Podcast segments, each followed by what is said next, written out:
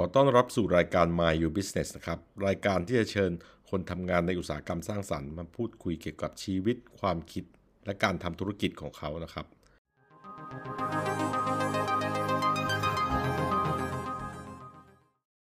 ขอต้อนรับคุณเอนะครับ เข้าสู่รายการ My You Business นะครับ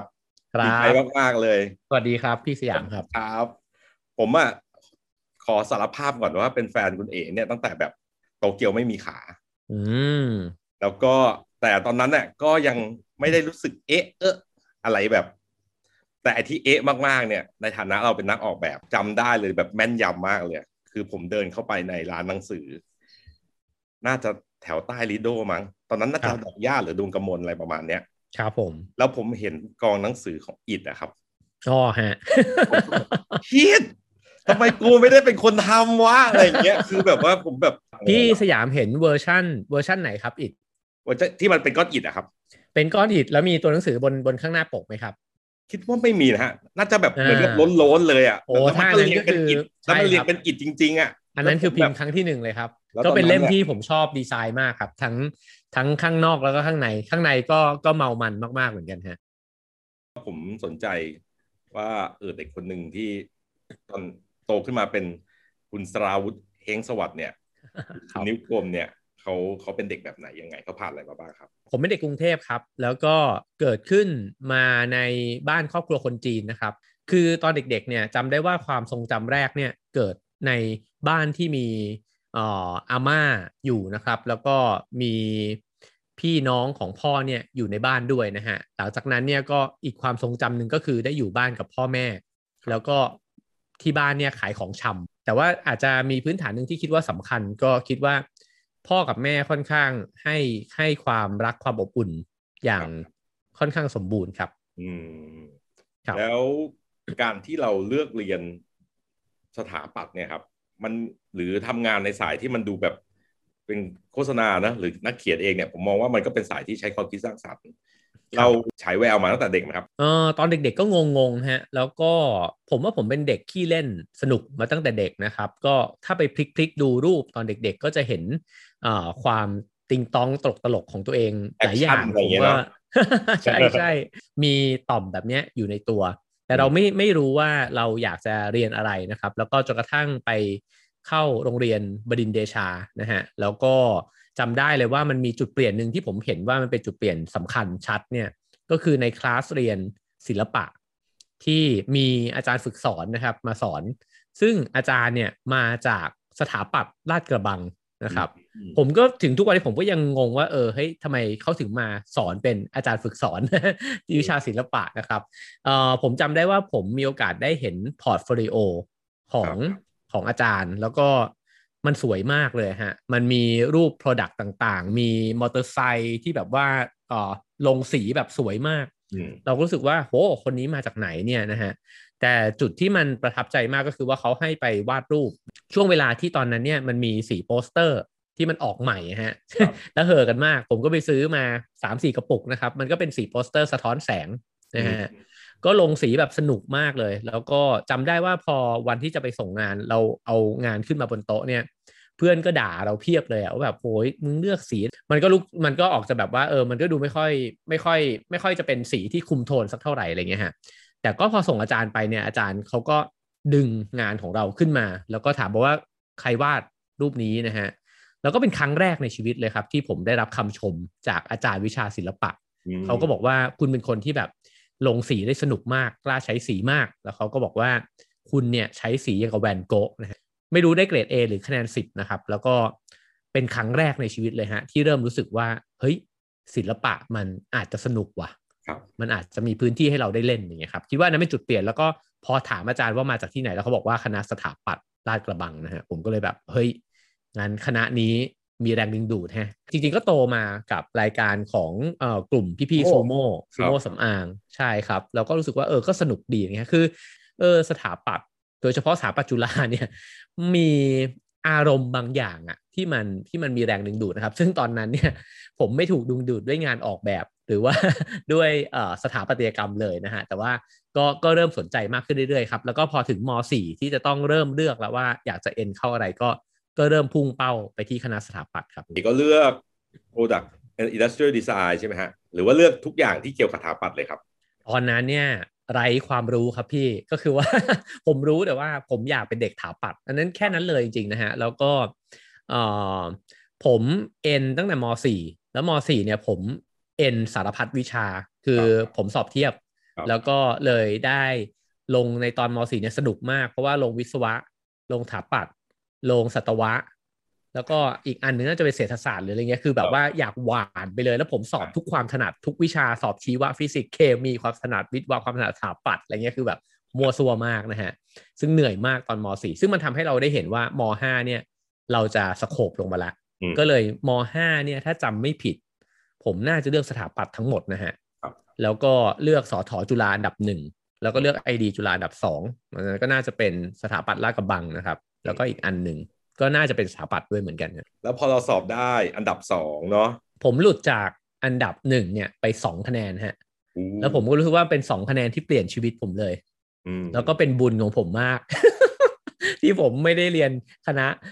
ภาควิชาสถาปัตยกรรม เพราะว่าพอเราลองไปเรียนแล้วเนี่ยฮะ เราก็เรารู้สึกเลยว่าเราเป็นคนอ๋อไม่สามารถทนอยู่กับโปรเจกต์ยาวได้ครับพี่ ผมก็เลยรู้สึกว่าผมสนุกมากเวลาที่ได้เรียนวิชา graphic design เพราะมันเร็ว ผมชอบวิธีที่คิดที่มันเร็ว ชอบคิดกิมมิคมากกว่าคิดงานที่มันเออเป็นสามมิติ สิ่งที่แบบว่าเออเซ็งที่สุดเนี่ยก็คือแบบว่าเวลาที่จะต้องเขียนเอองานระบบอะฮะ เช่นแบบว่าไฟจะอยู่ตรงไหน หรือว่าเวลาเราทำ Product เนี่ยตกลงน็อตคุณจะยึดยังไง คุณจะสร้างโครงมันยังไง อันนี้เป็นสิ่งที่เกลียดมาก เพราะฉะนั้นเวลาที่ทำกราฟิกมันก็รู้สึกว่า เอ้ยมันมันรู้สึกเป็นอิสระกว่านะครับ พอทำมาเรื่อยๆนะฮะก็เริ่มรู้สึกแล้วล่ะว่าเราเราสนใจกราฟิกดีไซน์เนี่ยมากที่สุดนะฮะแต่ก็ยังไม่ปิ๊งมากจนกระทั่งมอ่าประมาณปี 4 ได้มาเรียนวิชาโฆษณาซึ่งในในไอดีจุฬาเนี่ยจะสอนโฆษณาตัวหนึ่งนะครับ แล้วอาจารย์ที่สอนเนี่ยอาจารย์ประเทืองคลองอภิรดีเนี่ยก็ เป็นคนที่สอนโฆษณาแล้วผมรู้สึกว่าเขาเปิดกว้างมากนะฮะแล้วเราทำให้เรารู้สึกสนุกgraphic design เนี่ยเราเคยคิดว่ามันเอ่อคิดได้เร็วสุดละ แต่มาเจอโฆษณาเนี่ยโอ้โหพบว่าการคิด print ad การคิด TVC เนี่ยมันมันเร็วยิ่งกว่ากราฟิกอีกอะ่ะมันมันมันมีจินตนาการที่แบบทำให้เราพาไปได้ได้อีกเยอะมากฮะตอนนั้นก็เลยเริ่มเริ่มรู้สึกแล้วว่าเฮ้ยเหมือนจะเจอทางว่ะ อยากจะเป็นครีเอทีฟโฆษณานำพาให้เอไปสมัคร Bad Workshop ใช่ไหมครับ ใช่ครับเออจริงๆเวิร์กช็อปแรกเลยเนี่ยที่มีโอกาสได้เข้าไปเรียนเนี่ยคือ SC Matchbox Workshop ฮะซึ่งมีคุณค่าในชีวิตมหาศาลมากเลยครับ จริง ๆแล้วเนี่ยต้องขอบคุณทุกเส้นทางเลยฮะที่จะที่ทำให้ได้มาทำงานโฆษณา อันดับแรกก็คืออาจารย์ประเทืองที่พูดไปนะฮะอันดับที่สองเนี่ยคือตอนที่อาจารย์บอกว่าถ้าคุณสนใจอยากจะทำอาชีพนี้เนี่ยคุณต้องไปฝึกที่เอเจนซี่โฆษณา เราไม่มีความรู้เลยครับ แล้วก็พ อดีมีรุ่นพี่เนี่ยอยู่ที่บริษัทเรียวเบอร์เน็ตผมก็เลยมีโอกาสได้ไปฝึกงานอยู่ 2 เดือนครับ หลังจากที่ได้เข้าไปที่ Burnett เนี่ยได้เจอพี่ๆที่น่ารักมากแล้วเขาก็สอนเรานะฮะ เราก็รู้สึกเลยว่าอ๋อเออเฮ้ยบรรยากาศแบบนี้แหละ ที่เราอยากจะอยู่นะฮะแล้วก็สนใจละอยากอยู่เอเจนซี่พี่เขาก็บอกว่าอ๋อการที่จะเข้าเอเจนซี่ได้เนี่ยมันก็ต้องมี portfolio ผมนี่สำนึกเลยฮะ เพราะว่าผมฝึกงานอยู่กับกลุ่มเดียวกันกับเพื่อนๆที่มาจากมัณฑนศิลป์ศิลปากร แล้วโคตรเก่ง คือมีสามคนเก่งกันหมดเลย เขาพอร์ตมาให้ผมดูเนี่ย ผมแทบจะแบบปิดความฝันผมเลยอะคือโอ้โห เราเอาพอร์ตไปไปวางข้างเขามันจะสู้ได้ไง เพราะว่างานผมมันก็มีแต่ graphic design นอกจากนั้นก็อาจจะมีพวกอ่า product ceramic ซึ่งมันก็คงไม่เกี่ยวเขาคงจะไม่ดูอย่างเงี้ยครับ พี่เขาก็เลยบอกว่างั้นเอ๋ต้องไปสร้างพอร์ต ก็ให้ไปลองสมัครนะครับ ตามเวิร์กช็อปต่างๆ แล้วก็ผมก็ส่งงานเริ่มที่จะส่งงานเข้าไปตามเวิร์กช็อปแล้วก็ที่แรกก็คือ SC Matchbox นะฮะผมยังจำได้ว่างานชิ้นที่ได้เลือกเข้าไป มันเป็นงานที่ ผมก็งงว่ามันเข้าไปได้ไงนะฮะแต่ก็คิดว่าเออเป็นงานที่เปลี่ยนชีวิตเลยก็คือ โจทย์ของเขาเนี่ย เป็นเอ่อหวีนะฮะจำได้ว่าปีนั้นน่าจะให้สองโจทย์แต่ผมเลือกโจทย์เนี่ย เป็นหวีที่หวีแล้วผมมันหอมเออผมทำเป็น print adเป็นหัวหอมนะฮะเอาหัวหอมเนี่ยวาง แล้วก็เติม er ไป แล้วก็เขียน copy ว่าหัวหอมกว่าด้วยหวีอันเนี้ยซึ่งมันติงตองมากเลยฮะ แล้วก็เขาให้ทำเป็นแคมเปญ ผมก็เลยเขียนเป็น est อะ หัวหอม s เนี่ยว่าหัวหอมที่สุดด้วย ก็สุดท้ายเขาก็เลือกชิ้นนี้แหละฮะ ก็เลยติดเข้าไปก็ก็เออเลยมีโอกาสมากเลยครับ ที่ได้ไปเรียนกับพี่ๆที่นั่นแล้วก็ทำให้เราเข้าใจโฆษณามากขึ้น คิดงานเป็นมากขึ้น หลังจาก Matchbox เนี่ยฮะ ก็เลยทำให้ไปติดที่ Bad Workshop อีกหนึ่งอันนะฮะ แล้วก็อันนั้นก็เลอค่ามากครับ ได้เรียนกับ โอ้โห พี่ๆสารพัดเอเจนซี่เลยนะครับ แล้วก็เป็นพี่ๆที่เก่งๆ ทั้งนั้นเลยทำให้เราคิดงานเป็นขึ้นมาก แล้วก็อ๋อ จุดเปลี่ยนอีกอันหนึ่งที่น่าจะเป็นโอกาสที่ทำให้มีโอกาสได้ทำงานที่ Burnett นะครับ ก็เป็นชิ้นงานที่ส่งประกวดแบดในปีนั้นนะฮะแล้วก็เป็นชิ้นที่ไปชนะ Best ของปีนั้นก็จำได้ว่าโจทย์เนี่ยมันคือประเทศไทยในฝันไม่มีคอร์รัปชันนะครับเขาสั่งให้ทำ print ad ขนาด A3 แล้วก็แปะลงไปบนฟิวเจอร์บอร์ดสีดำผมจำได้เลย แล้วก็บอกว่าเว้นขอบ สองนิ้วนะฮะผมก็รู้สึกว่าทำไมคนทำความคิดสร้างสรรค์ มันถึงให้โจทย์โคตร strict เลยวะอย่างเงี้ยเราก็คิดอย่างแรกเลยว่าถ้าครีเอทีฟทั้งหลายเขาจะส่งงานไปเป็น print ad อะอย่างแรกเลยคือไม่ส่งกระดาษแน่นอน เราจะไม่ส่งกระดาษนะผมก็คิดไอเดียอย่างหนึ่งขึ้นมาได้ว่า ผมอยากจะคอร์รัปชันกับกรรมการนะฮะก็คิดว่าเออมันน่าจะเป็นไอเดียที่น่าสนุกดี ผมก็เลยไปที่ตลาดตอนนั้นอยู่แถวมีนบุรี ผมไปตลาดมีนบุรี แล้วก็ไปหาที่ ร้านทำกุญแจนะครับ แล้วก็ถามเขาว่า พี่มีกุญแจรถที่มันแบบหรูที่สุดเลยอะ่ะ มีมีของอะไรบ้างนะฮะ ผมก็เลยได้กุญแจรถ BMW มามาหนึ่งดอก แล้วผมก็เอากุญแจนี้ใส่กล่องไป แล้วก็แนบไปพร้อมกับจดหมายน้อยนะฮะ ซึ่งกรรมการแกะออกมาเนี่ย ถ้าเห็นกุญแจเสร็จปุ๊บหยิบกุญแจออกมา แล้วก็จะเห็นจดหมายเล็กๆ ฉบับหนึ่งพับไว้ ในนั้นเนี่ยมันจะเขียนว่าเรียนคณะกรรมการ Junior Bad Award ทุกท่านนะฮะ เนื่องด้วยการจราจรในกรุงเทพเนี่ยติดขัดมาก ผมอยากให้พวกท่านได้นั่งรถสบายๆนะฮะก็เลยส่งรถมาเป็นของกำนัลกับทุกท่านนะครับ แต่ถึงยังไงเนี่ยก็ขอให้พิจารณางานของผมเนี่ยเป็นพิเศษหน่อยก็แล้วกันนะครับ ด้วยความเคารพอย่างสูงนะฮะแล้วก็ลงชื่อสราวุธเฮงสวัสดิ์นะครับ แล้วก็จดหมายนี้เนี่ยพอมันพลิกไปด้านหลัง มันก็จะมี Copy tagline เขียนไว้ว่าประเทศไทยในฝันไม่มีคอร์รัปชันคำตอบอยู่ที่ตัวคุณนะฮะ ก็ก็เหมือนกับว่า ชวนกรรมการคิดว่าเป็นคุณล่ะ ถ้าคุณมีโอกาสขนาดนี้คุณจะคอร์รัปชันไหมนะครับ แต่ว่าเขาให้ส่งเป็นแคมเปญเราคิดกุญแจออกเราคิดว่า โหต้องคิดอีกสองชิ้นเนี่ยก็เลยอีกอันนึงก็ง่ายหน่อยครับทำเช็คเปล่า ส่งไปให้กรรมการก็ให้กรรมการกรอกตัวเลขเองนะฮะแล้วก็ชิ้นสุดท้ายตอนนั้นมันกำลังฮิตครับพี่ก็คือลังมาม่าแล้วพอเปิดลังมาม่าออกมาเนี่ย มันจะเต็มไปด้วยแบงค์พันนะฮะเป็นฟอนต์เลยเรียงกันอยู่ในกล่องนั้น แล้วก็นี่แหละครับก็คือแคมเปญที่ที่ทำให้ได้เบสครับ ตอนทำโฆษณาเนี่ย เอทำตำแหน่งอะไรครับart director หรือเป็น copywriter ครับ copywriter ครับ ผมว่าหลายคนไม่เคยทราบ ผมถืออ่าถือ portfolio ไปสมัครงานที่ Leo Burnett นะฮะ แล้วก็ผมสมัครงานอยู่สามที่ตอนเรียนจบ ผมสมัครในตำแหน่ง art director ทั้งหมดเลยครับ พี่ที่เป็นเป็น art director จริงๆเขาเป็น group head นะฮะ ที่ Leo Burnett เนี่ยเขาก็บอกกับผมบอกว่า เออเห็นพอร์ตแล้วนะ จะสมัคร art ได้จริงๆเหรอ ผมดู port คุณแล้วเนี่ย ผมว่าคุณควรจะสมัคร copywriter นะ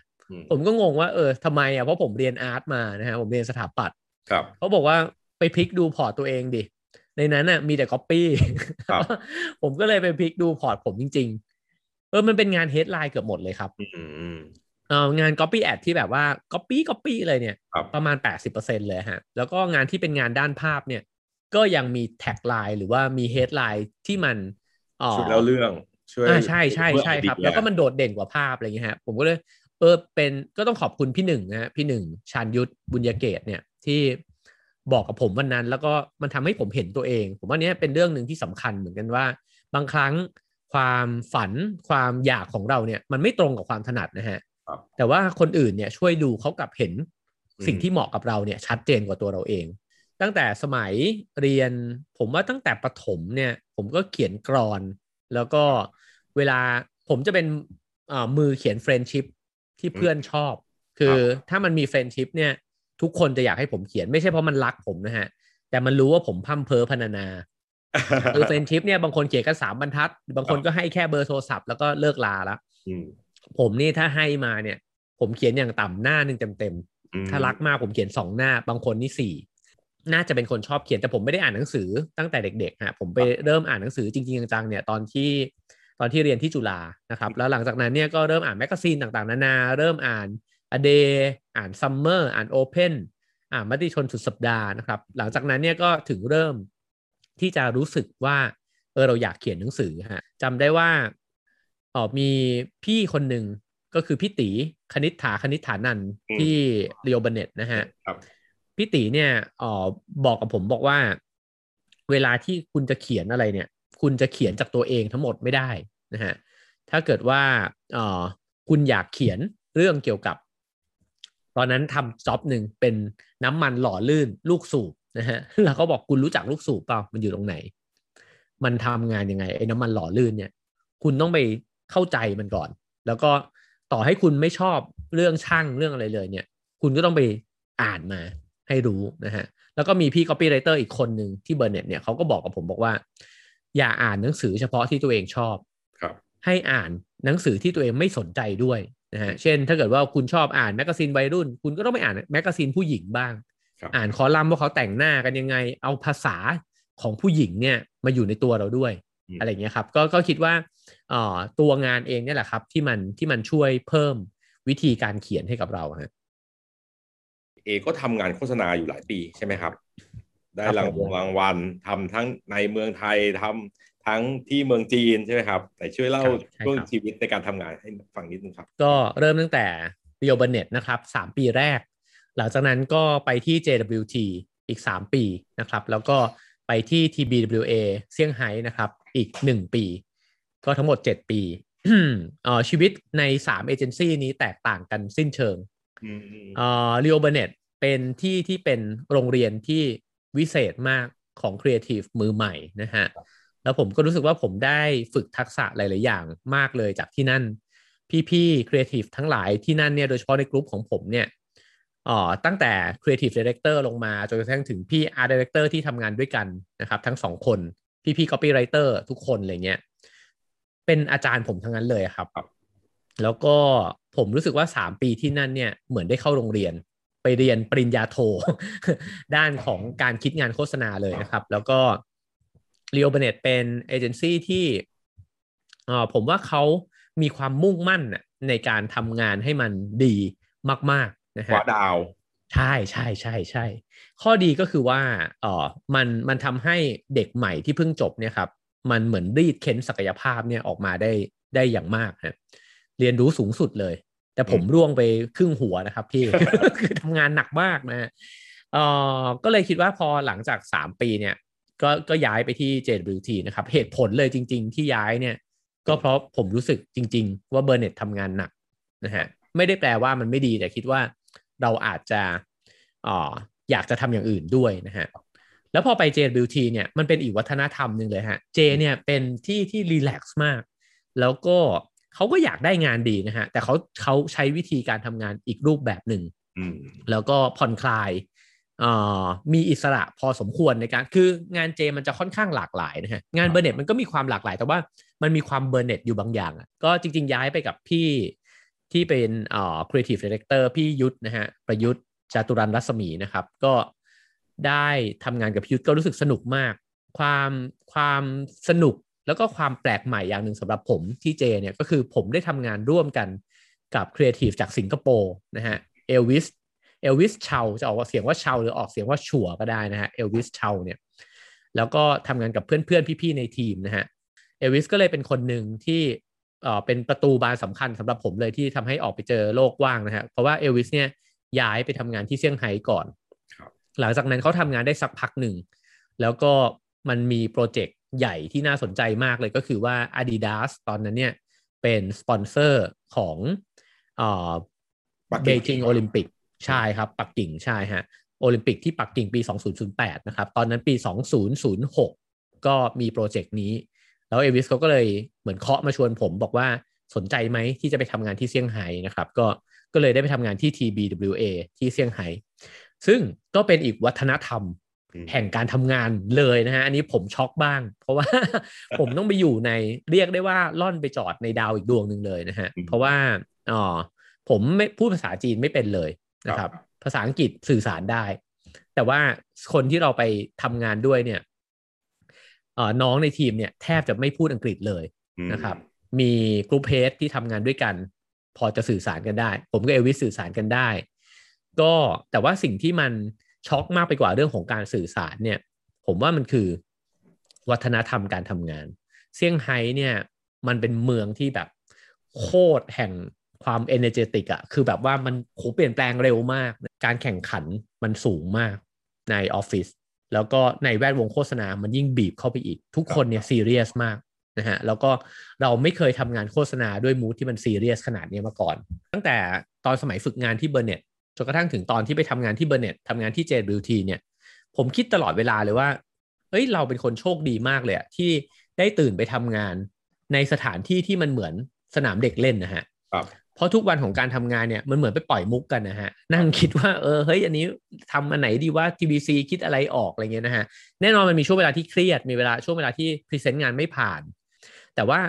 ช่วงเวลาส่วนใหญ่มันจะเป็นช่วงเวลาที่สนุกกับการทำงานอืมทีนี้ตอนที่ไปจีนเนี่ยเราแบกรับภาระที่มันใหญ่มากเลยนะฮะเพราะว่าโปรเจกต์มันมันมูลค่ามหาศาลมากจริง ๆ แล้วมันก็เป็นโปรเจกต์ใหญ่ของออฟฟิศทีนี้เนี่ยพอเรา present ไปแล้วเนี่ยเอ่อประมาณสักสองสามรอบ เวลา present มา present แคมเปญใหญ่มากเลยครับ มันคิดเยอะมากคือคิด print ad กัน โอ้โห ผมว่า present ที print ad เกือบยี่สิบชิ้นนะฮะ แล้วก็ TVC ก็คิดเป็นแคมเปญพอมันไม่ผ่านมันคือคิดใหม่หมดเลยอ๋อประมาณ3รอบฮะ หลังจากนั้นเนี่ยเราก็เริ่มได้สัญญาณจากทาง ECD ว่ามันอาจจะหลุดเลยนะเว้ยคือเหมือนแบบเขาจะย้ายแล้วนะ ซึ่งกดดันมากครับ ตอนนั้นก็ทุกคนในทีมทั้ง Creative ทั้ง AE ทั้งอะไรเงี้ยมันก็อยู่ในโหมดกดดัน ซึ่งซึ่งก็เปลี่ยนแปลงไปเลยครับ ก็แต่ว่านั่นก็คือสิ่งที่ได้เรียนรู้เหมือนกันว่าเออบางครั้งการคิดงานสร้างสรรค์ในสภาวะที่มันกดดันเนี่ยเออมันก็ได้ได้งานที่ดีได้เหมือนกันนะฮะอืม เหมือน deadline เลยเนาะ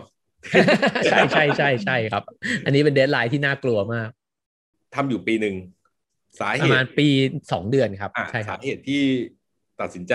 พอครับ ในช่วงเวลาสองสามเดือนแรกนะครับ เป็นช่วงเวลาที่ไม่ happy เลยอืมแล้วก็คิดถึงบ้าน เออคิดว่ากูมาทำไมวะ เพราะว่าอยู่เมืองไทยแม่ง happy จะตาย มีเพื่อนนะฮะทำงานก็ง่ายอะไรเงี้ย แล้วก็คิดว่าเราน่าจะได้ account ที่สนุกด้วยอะไรเงี้ยนะครับ เออเราจะมานั่งตรงนี้เหงาเหงาๆทำไม หลังจากผ่านสามเดือนไป เออเริ่มรู้สึกกลมกลืนมากขึ้นนะฮะ แล้วก็เป็นเนื้อเดียวกันกับทีมอ่ามีเพื่อนๆมากขึ้นนะครับ รู้สึกสนุกละ จริง ๆ เซ็นสัญญาไว้เนี่ยเซ็นสัญญาไว้ปีหนึ่งนะครับ แล้วก็พอทำไปเรื่อยๆ มันก็เหมือนกับออฟฟิศเขาก็ให้การยอมรับเรามากขึ้นนะฮะพอผ่านไปหนึ่งปีเนี่ย ผมคิดว่าชีวิตผมเนี่ยมันมีสองเส้นทางคู่ขนานกันมาตลอด ก็คือเราทำงานโฆษณาด้วย แล้วเราก็ทำงานในแบบที่เราอยากทำด้วย เช่น เราเขียนคอลัมน์ครับเราเริ่มเขียนหนังสือนะครับ ก่อนที่จะไปเซี่ยงไฮ้เนี่ยก็ออกหนังสือมาน่าจะสักสามสี่เล่มแล้วนะฮะ แล้วก็เริ่มสนุกแล้วครับกับการเขียนหนังสือ ผมก็คิดว่าการชั่งน้ำหนักระหว่างการทำอาชีพโฆษณาด้วย แล้วก็เขียนหนังสือด้วยเนี่ยก็น่าจะสำคัญนะครับ แล้วก็จำได้ว่าตอนปีกว่าเนี่ยเอลวิสเนี่ยแหละเป็นคนที่บอกกับผมบอกว่า เขาก็อยากให้อยู่ต่อจริงๆมันก็มีทั้งทั้งพูดคุยกันเรื่องเงินเดือนนะครับ แล้วก็คุยกันเรื่องแบบว่าอาจจะมีการย้ายออฟฟิศกันได้ด้วยด้วยซ้ำนะครับ แล้วก็ผมจำได้เลยว่าข้อเสนอเรื่องเงินเดือนเนี่ยคือมันเพิ่มขึ้นสองเท่า นะฮะอืมซึ่งสำหรับผมเป็นตัวเลขที่แบบโคตรเยอะอะพี่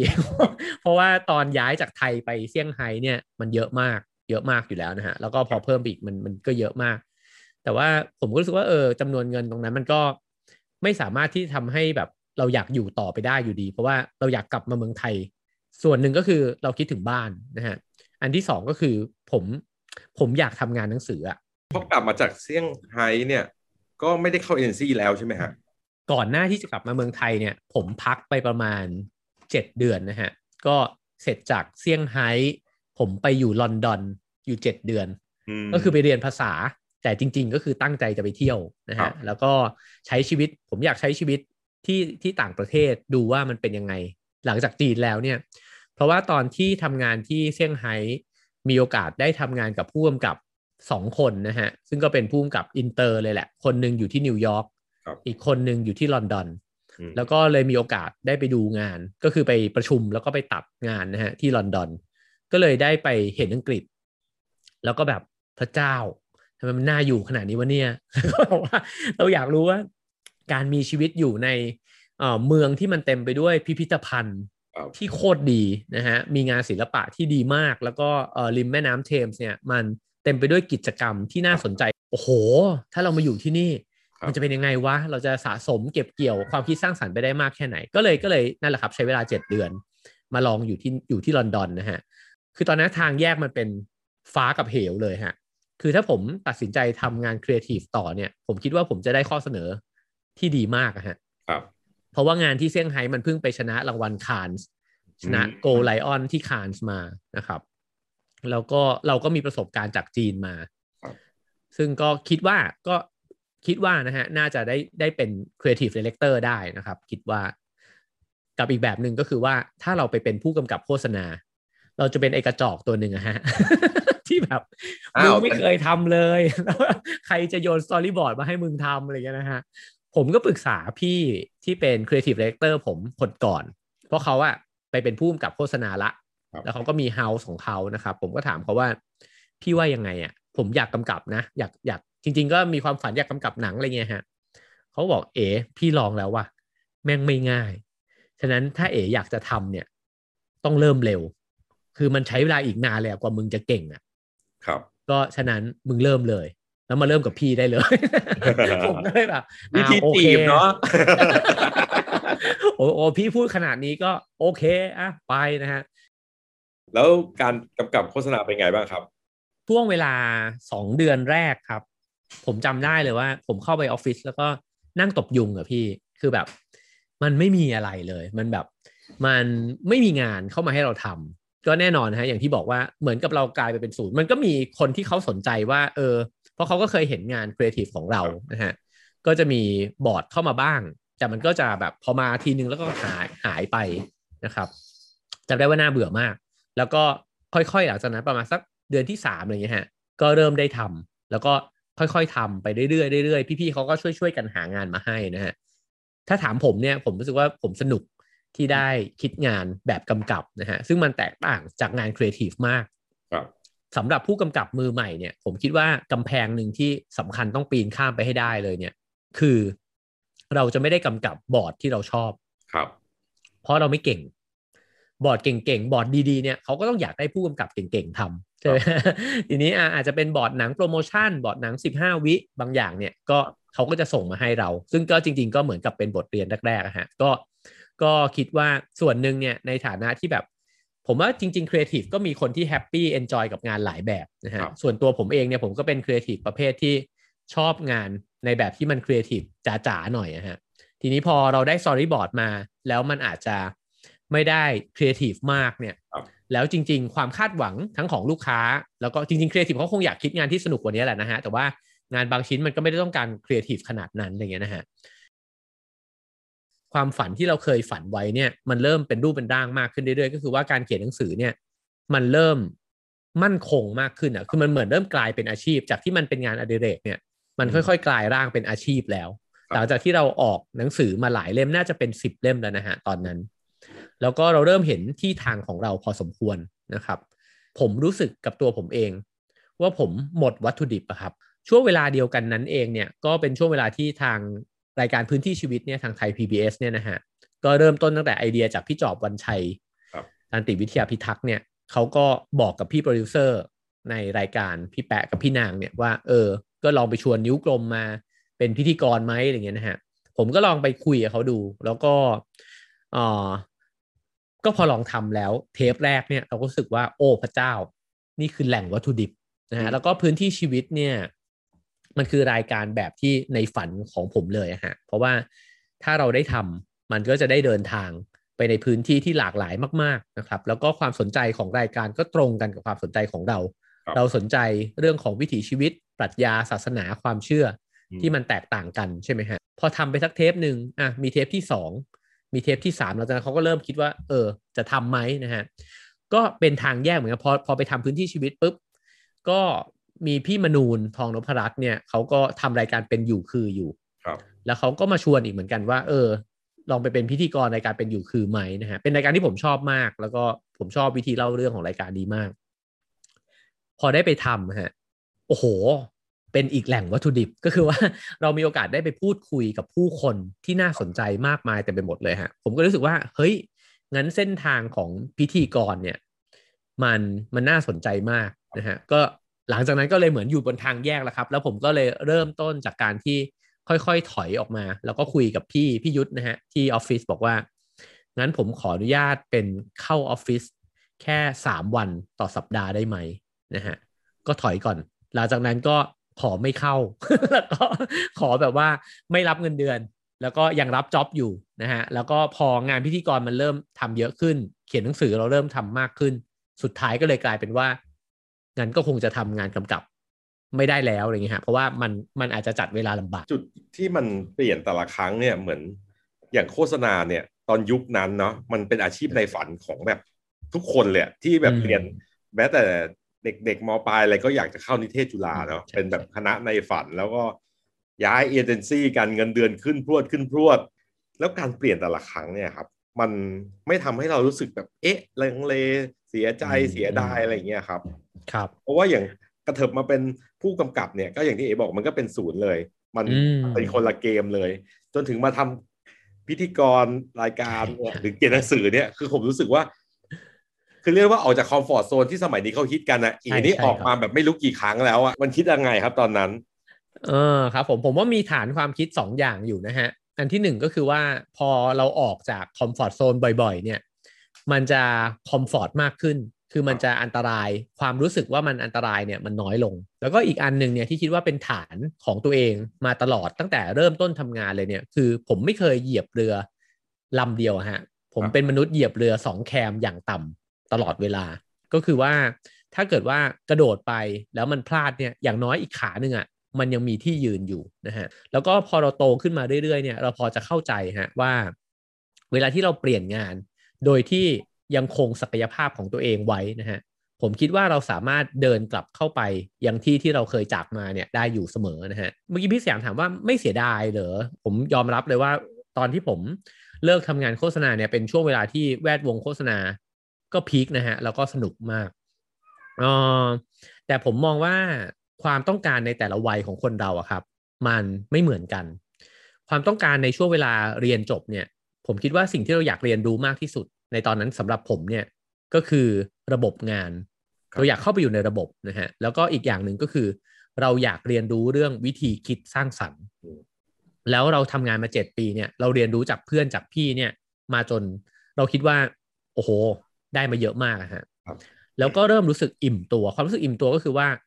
อืม มันไม่มีอะไรที่รู้สึกว่าเราได้เรียนรู้เพิ่มเติม ในแง่ของวิธีคิดแล้วนะฮะเอ่อความต้องการพอเราใช้ชีวิตมาจนถึงอายุประมาณ 30เนี่ยประมาณผ่านมา 10 ปีของการทำงานเนี่ย ความต้องการมันเปลี่ยนฮะคือเราเริ่มสนใจว่าเราอยากทำความเข้าใจชีวิตแล้วอะผมพบว่าตัวเองเนี่ยทำความเข้าใจมันผ่านการอ่านและเขียนเนี่ย มากกว่าการใช้ความคิดสร้างสรรค์ครับ นิยามของความคิดสร้างสรรค์มันก็เลยเปลี่ยนไป มันไม่ใช่มีความคิดสร้างสรรค์เนี่ยไว้เพื่ออ่อเป็นลำโพงอะฮะไว้เพื่อเป็นอ่อคนที่เป่าประกาศความคิดของคนอื่น หรือว่าแมสเซจของคนอื่นว่า ฉันอยากขายของนู่นนี่นะฮะแต่เราเริ่มรู้สึกว่าเอ้ยความคิดสร้างสรรค์ เราอยากใช้มันน่ะกับการถ่ายทอดความคิดของเราแล้วอะอืมครับถ้าเราจะเอามาใช้ในการทำโฟโต้เอเซถ้าเราจะเอามาใช้ในการจัดนิทรรศการ ในการทำรายการโทรทัศน์ ในการออกแบบปกหนังสือเนี่ย หรือในการเขียนตั้งชื่อเรื่องตั้งชื่อตอนเนี่ยเออ เราทำมันได้ยังไงวะแล้วเรารู้แล้วว่าเฮ้ยเราทำตัวเป็นลำโพงให้คนอื่นเนี่ย มาสิบปีละครับได้เวลาละที่เราจะเป็นลำโพงของความคิดของเรา ทีนี้กลับไปว่าแล้วเราจะพูดอะไรล่ะครับงั้นเราต้องมีวัตถุดิบก่อนนะฮะการที่เอตัดสินใจในแต่ละครั้งที่บอกว่าออกจาก comfort zone เนี่ยเออเอมี fail ไหม อย่างที่เล่าไปว่าเออตั้งแต่ก่อนที่จะอยากมาทำงานโฆษณาเนี่ย มันก็เป็นพื้นที่ที่ไม่ใช่พื้นที่ของผมเลยนะฮะเพราะว่าผมไม่ได้เรียนมาทางนี้นะฮะก็อาศัยเอ่อความมุ่งมั่นจริง ๆ มากๆนะฮะเพราะว่าอย่างที่ไปเรียนเวิร์กช็อปต่างๆ นานาเนี่ยก็ตั้งใจมาก แล้วผมคิดว่าเออสิ่งที่มันทำให้เรามีความมั่นใจในการที่จะเปลี่ยนนะฮะผมว่าถ้าพูดถึงอ่าในในวันนี้เนี่ยผมว่ามีสองพื้นฐานสำคัญนะฮะ อันที่หนึ่งเนี่ยก็คือเราต้องมั่นใจของในตัวเรา ไม่ได้หมายความว่าเราจะเก่งเลอเลิศแต่อย่างน้อยเนี่ยรู้ว่าเราไม่อดตายนะฮะผมว่านี้สำคัญ กับอีกงานหนึ่งที่มารู้ตอนแก่ครับ ก็คือว่าความมั่นคงในชีวิตในเรื่องการเงินฮะซึ่งในตอนนั้นนะผมไม่ได้คิดเรื่องพวกนี้เยอะนะครับ แล้วก็คิดว่าถ้าสามารถที่จะบอกกับคนที่เขาเด็กกว่าได้เนี่ย ผมอยากจะบอกตั้งแต่ต้นเลยว่า จริง ๆ มันตั้งแต่มัธยมเลยคุณจะต้องเรียนรู้เรื่องนี้แล้วผมคิดว่าคนหนุ่มคนสาวทุกวันนี้เนี่ยมีความรู้เรื่องพวกนี้มากกว่าผมในวัยนั้นมากนะฮะการที่เรามีความมั่นคงในเรื่องการเงินเนี่ยมันทำให้เวลาเราเปลี่ยนแปลงเราเปลี่ยนแปลงได้อย่างอิสระมากกว่า ผมว่าอันนึงต้องยกเครดิตให้กับครอบครัวด้วยว่าครอบครัวเขาไม่ได้บีบบังคับ ผม เพื่อที่จะบอกว่าเฮ้ยเอ๋งานโฆษณามันโหเงินมันดีขนาดนี้นะ จะเปลี่ยนทำไมอะไรเงี้ยนะฮะ ซึ่งเราเข้าใจได้ว่า คนบางคนอาจจะมีเงื่อนไขใช่ไหมฮะว่าเขาไม่สามารถที่จะเสี่ยงภัยอะได้เท่าคนบางคน แต่มันก็น่าเสียดายเหมือนกัน ถ้าเกิดว่าเราเนี่ยเป็นคนที่มีความมั่นคงพอสมควร แต่เรากลับไม่เสี่ยงนะฮะเพราะผมคิดว่าจากจากเส้นทางทั้งหมดที่ผ่านมา ผมคิดว่าเรามีโอกาสเติบโตเนี่ยผ่านการเสี่ยงภัยเท่านั้นนะฮะครับเพราะการเสี่ยงภัยมันพาเราไปอยู่ในจุดที่เราไม่เคยอยู่ เรายังไม่ถนัด และมีแต่จุดแบบนั้นเท่านั้นที่ทำให้เรารีดเค้นศักยภาพใหม่ของตัวเองออกมาได้นะฮะแล้วก็ถ้าอาจจะแถมอีกเรื่องหนึ่งก็คือว่าผมคิดว่าอันหนึ่งที่ถ้าจะตอบคำถามพิสยามคือ มันมีโมเมนต์หนึ่งที่สำคัญมากในชีวิตผม ก็คือตอนที่ผมเก็บกระเป๋าแบ็คแพคเนี่ยแล้วไปนอนข้างถนนที่ประเทศญี่ปุ่น ซึ่งก็เป็นที่มาใช่เป็นที่มาของโตเกียวไม่มีขาเนี่ยนะฮะ มันเป็นครั้งแรกในชีวิตเลยครับพี่ที่เราออกไปอยู่ในที่ที่เราไม่รู้จักเลยนะฮะแล้วก็ทำในสิ่งที่จริงๆมันเสี่ยงมากอะใช่มันเสี่ยงมากคือเราจะไปรู้ได้ไงว่า เออมันจะมีคนร้ายเดินเข้ามาหรือเปล่า มันจะมีใครมาทำร้ายเราหรือเปล่าเนี่ยก็แล้วมันผ่านมาได้ หลังจากนั้นเนี่ยผมรู้สึกว่า เฮ้ย ความกลัวที่เราไปสร้างขึ้นมาก่อนน่ะ มันอาจจะบล็อก ความเป็นไปได้ก็ได้ เพราะฉะนั้นเนี่ยกระโดดไปก่อนเลย เหมือนตอนที่จะไปเซี่ยงไฮ้เนี่ยก็คือ กระโดดไปก่อนตอนโตเกียวมึงยังรอดมาเลย ที่นี่มึงก็ต้องรอดดิมึงไม่ไม่ได้ไปนอนข้างถนนด้วยมึงไปทำงานออฟฟิศอะไรอย่างเงี้ยครับเออสิ่งที่ผมเรียนรู้จากการติดตามเอเนี่ยมาตลอด ก็รู้สึกว่าเอเป็นคนที่ให้ความสำคัญกับเนี่ยวินัยและการความสม่ำเสมอการฝึกปรือจำได้แหละ ตอนอ่านหนังสือเอใบใหม่เนี่ยจะรู้สึกว่าก็จะมีความแพรวพราว บางคนบอกว่าเขียนอะไรของมึงไม่รู้เรื่อง ไม่แต่เรารู้ไงว่ามันมันคือเจตนาว่าแบบเอ้ยเราทดลองใช่ไหมฮะ เราหาวิธีเราอะไรต่างซึ่งสิ่งพวกนี้ผมมองว่ามันก็หล่อๆมาให้วันนี้เอ๋เป็นคนแบบนี้แล้วก็นิ่งเนียบ แล้วก็แบบเรียบง่าย ถ้ามันไม่ได้ลองแบบเอ็กซ์ตรีมด้านใดด้านหนึ่งเราเอ๋สำรวจแอเรียทั้งหมดแล้วอะแล้วผมว่าผมชอบมุมมองนี้มากเลยครับ ชอบมุมมองนี้มากเลยครับ พี่ไม่เคยคิด ถึงเรื่องนี้ในในในแง่ของการเขียนนะครับ แต่พอพี่สยามพูดนี่ผมเห็นด้วยเลยว่า มันเหมือนเราเราเลี้ยงบอลเนี่ยจนเพื่อนลาคาญนะฮะผมเป็นคนมนุษย์ประเภทเนี้ยคือแบบว่าผมไม่ได้สนุกกับการยิงเข้าอะ ผมสนุกกับการล็อกไปล็อกมาเลี้ยงแล้วก็แบบ เมื่อไหร่มึงจะส่งเมื่อไหร่มึงจะส่งเนี้ยเพื่อนด่าผมตลอด ซึ่งพอพี่สยามพูดผมนึกออกเลยว่า ผมเขียนหนังสือช่วงแรกๆอะเป็นแบบนั้นเลยฮะแต่พอมันเลี้ยงจนแบบ มึงจะเลี้ยงทำไมแล้วเนี่ย แล้วมันได้ สำรวจแล้วอะว่ามึงวาดลีลาไปมันก็ไม่ได้ประโยชน์อะไรเนี่ย ก็เออเลยเข้าใจว่าเออจริง ๆ มันควรจะเขียนแบบไหนอะไรเงี้ยชีวิตของการเป็นนักเขียนเนาะพอมันออกมาจากการที่แบบเรางานประจำแล้วก็มาเป็นนักเขียนที่มันอาจจะมีรายรับหรืออะไรต่างเนี่ยที่ขึ้นอยู่กับความไม่แน่นอนสูงเนี่ย เราบริหารจัดการยังไงครับเออเรื่องนี้เป็นเรื่องสำคัญมากฮะตอนที่จะอย่างเวลาที่เราบอกว่าเรากระโดดออกจากคอมฟอร์ทโซนเนี่ยผมคิดว่า เรื่องหนึ่งเนี่ยภาพลักษณ์ของเวลาที่เรากระโดดออกไปเนี่ยมันก็เป็นความเท่ความแบบว่าเป็นการพูดเรื่องของความกล้าหาญแรงบันดาลใจใช่ไหมฮะแต่ในสภาพความเป็นจริงเนี่ยไอเรื่องของการอยู่รอดเนี่ยมันก็สำคัญ แล้วก็ผมคิด 2 แบบนะฮะแบบที่ 1 ก็คือว่าเออเราต้องกดเครื่องคิดเลขเลยฮะเพื่อที่จะคำนวณว่าการที่เราสละเรือจากการทำงานกำกับโฆษณาเนี่ยที่มันมีรายได้ที่จริง ๆ สูงนะฮะสูงมาก เงินเดือนก็สูงมากอยู่แล้ว เงินจ็อบก็สูงอีก อ๋อแล้วเรากระโดดมาเป็นพิธีกรเนี่ยเราเราก็เห็นตัวเลขเทียบกันนะครับ ว่ามันต่างกันมากน้อยแค่ไหน แล้วไอ้ความต่างนั้นเนี่ยมันอยู่ในเกณฑ์ที่รับได้หรือเปล่านะครับผมว่าอันอันนั้นอันที่หนึ่งอันที่สองก็คือว่าในความต่างนั้นมันให้อะไรกับเรามานะฮะมันอาจจะให้ความพึงพอใจ ให้ความสุขว่าเออเราได้ทำในสิ่งที่เราอยากจะทำในช่วงเวลานี้นะฮะมันอาจจะให้เวลาที่มากขึ้นหรือเปล่า นะครับถ้าเวลามันมากขึ้นเนี่ยเราสามารถจะใช้เวลานั้นเนี่ยไปทำรายได้เนี่ยให้มันมากขึ้นได้ไหมนะฮะหรือมันอาจจะให้วัตถุดิบก็ได้ ซึ่งวัตถุดิบเนี่ยเป็นสิ่งที่อาจจะไม่ได้ก่อให้เกิดรายได้ในวันนี้ แต่มันอาจจะก่อให้เกิดรายได้ในวันข้างหน้าก็ได้ สิ่งนี้เนี่ยเป็นสิ่งที่ผมเรียนรู้มาตั้งแต่ทำงานที่เบอร์เน็ตเพราะว่ามีพี่คนหนึ่งที่พูดกับผมแล้วก็ผมจำได้เลยเขาบอกว่าทำงานที่นี่เนี่ยถ้าเกิดว่าเข้ามาตั้งแต่แรกๆเนี่ยนะ มันอาจจะเงินเดือนไม่สูงนะ แต่อย่าย้ายแล้วกัน ย้ายเมื่อไหร่เนี่ยรวยเลยพูดกันเล่นๆนะฮะพูดกันเล่นๆแต่ในวงการโฆษณามันเป็นอย่างนั้นจริง ๆ ว่าพอเราย้ายปุ๊บมันก็จะเงินเดือนสูงขึ้นนะฮะแต่สิ่งที่ผมคิดว่ามันซ่อนอยู่ในคำพูดเล่นนี้เนี่ย มันไม่ใช่ว่ามันเป็นแบรนด์เบอร์เน็ตหรืออะไร มันคือการเรียนรู้ต่างหากคือจริง ๆ ทุกที่แหละ ถ้าคุณสะสมความรู้จากมันเนี่ยมันจะสร้างอย่างอื่นเนี่ยในอนาคตได้นะครับ ก็ก็คิดว่า อ๋อแล้วหลังจากนั้นเนี่ยก็อันนี้เป็นเป็นเรื่องของวิวธีคิดในเรื่องของการเปลี่ยนงานไปสู่งานอีกอันหนึ่งนะฮะก็คิดว่ามี 3 ข้อนี้ แต่อีกเรื่องหนึ่งเนี่ยที่ได้เรียนรู้ผ่านการแก่เนี่ยก็คิดว่าถ้าเรามีการวางแผนทางการเงินเนี่ยที่ดีมาก่อนหน้านี้ มีการเก็บออมนะฮะแล้วก็มีการเอ่อเรียนรู้เรื่องการลงทุนต่างๆ นานาเนี่ยมันก็อาจจะมีโอกาสที่จะทำให้อ่าเราพอจะเห็นว่ามันมี มันอาจจะไม่ใช่รายได้นะครับ แต่ว่ามันมีความมั่นคงบางอย่างที่เอ่อที่มันยืดหยุ่นขึ้นนะฮะเราควรจะถามตัวเองนะ เส้นเวลานั้นนะ่ะว่าความต้องการในชีวิตอะ่ะมันคืออะไรรแล้วปรับความเอ่อแล้วปรับไลฟ์สไตล์ในของตัวเองอะฮะให้เหมาะกับเงินเดือนที่มันอาจจะลดลงก็ได้นะสมมุติว่าอะเราเราเคยตอนที่เราเป็นหนุ่มเนี่ย ความอยากได้ในชีวิตเนี่ยมันอาจจะเป็นเรื่องของการสะสมเงินใช่ไหมฮะ แต่พอเราอายุสามสิบห้าแล้วเนี่ยเราอาจจะไม่ได้อยากได้อ่าอาจจะไม่ใช่ให้คุณค่าการสะสมเงินแต่เราอาจจะให้คุณค่ากับการมีเวลาว่างสมมตินะฮะหรือว่าสุขภาพนะครับ เงินเดือนมันอาจจะลดลงสมมติเงินเดือนอาจจะลดลงสองหมื่นบาทเฮ้ยไม่แน่นะ มันอาจจะคุ้มก็ได้นะ ถ้าคุณไม่ต้องใช้ไอ้สองหมื่นบาทเนี้ยไปกับการรักษาโรคอะยิ่งเราตัดสินใจว่า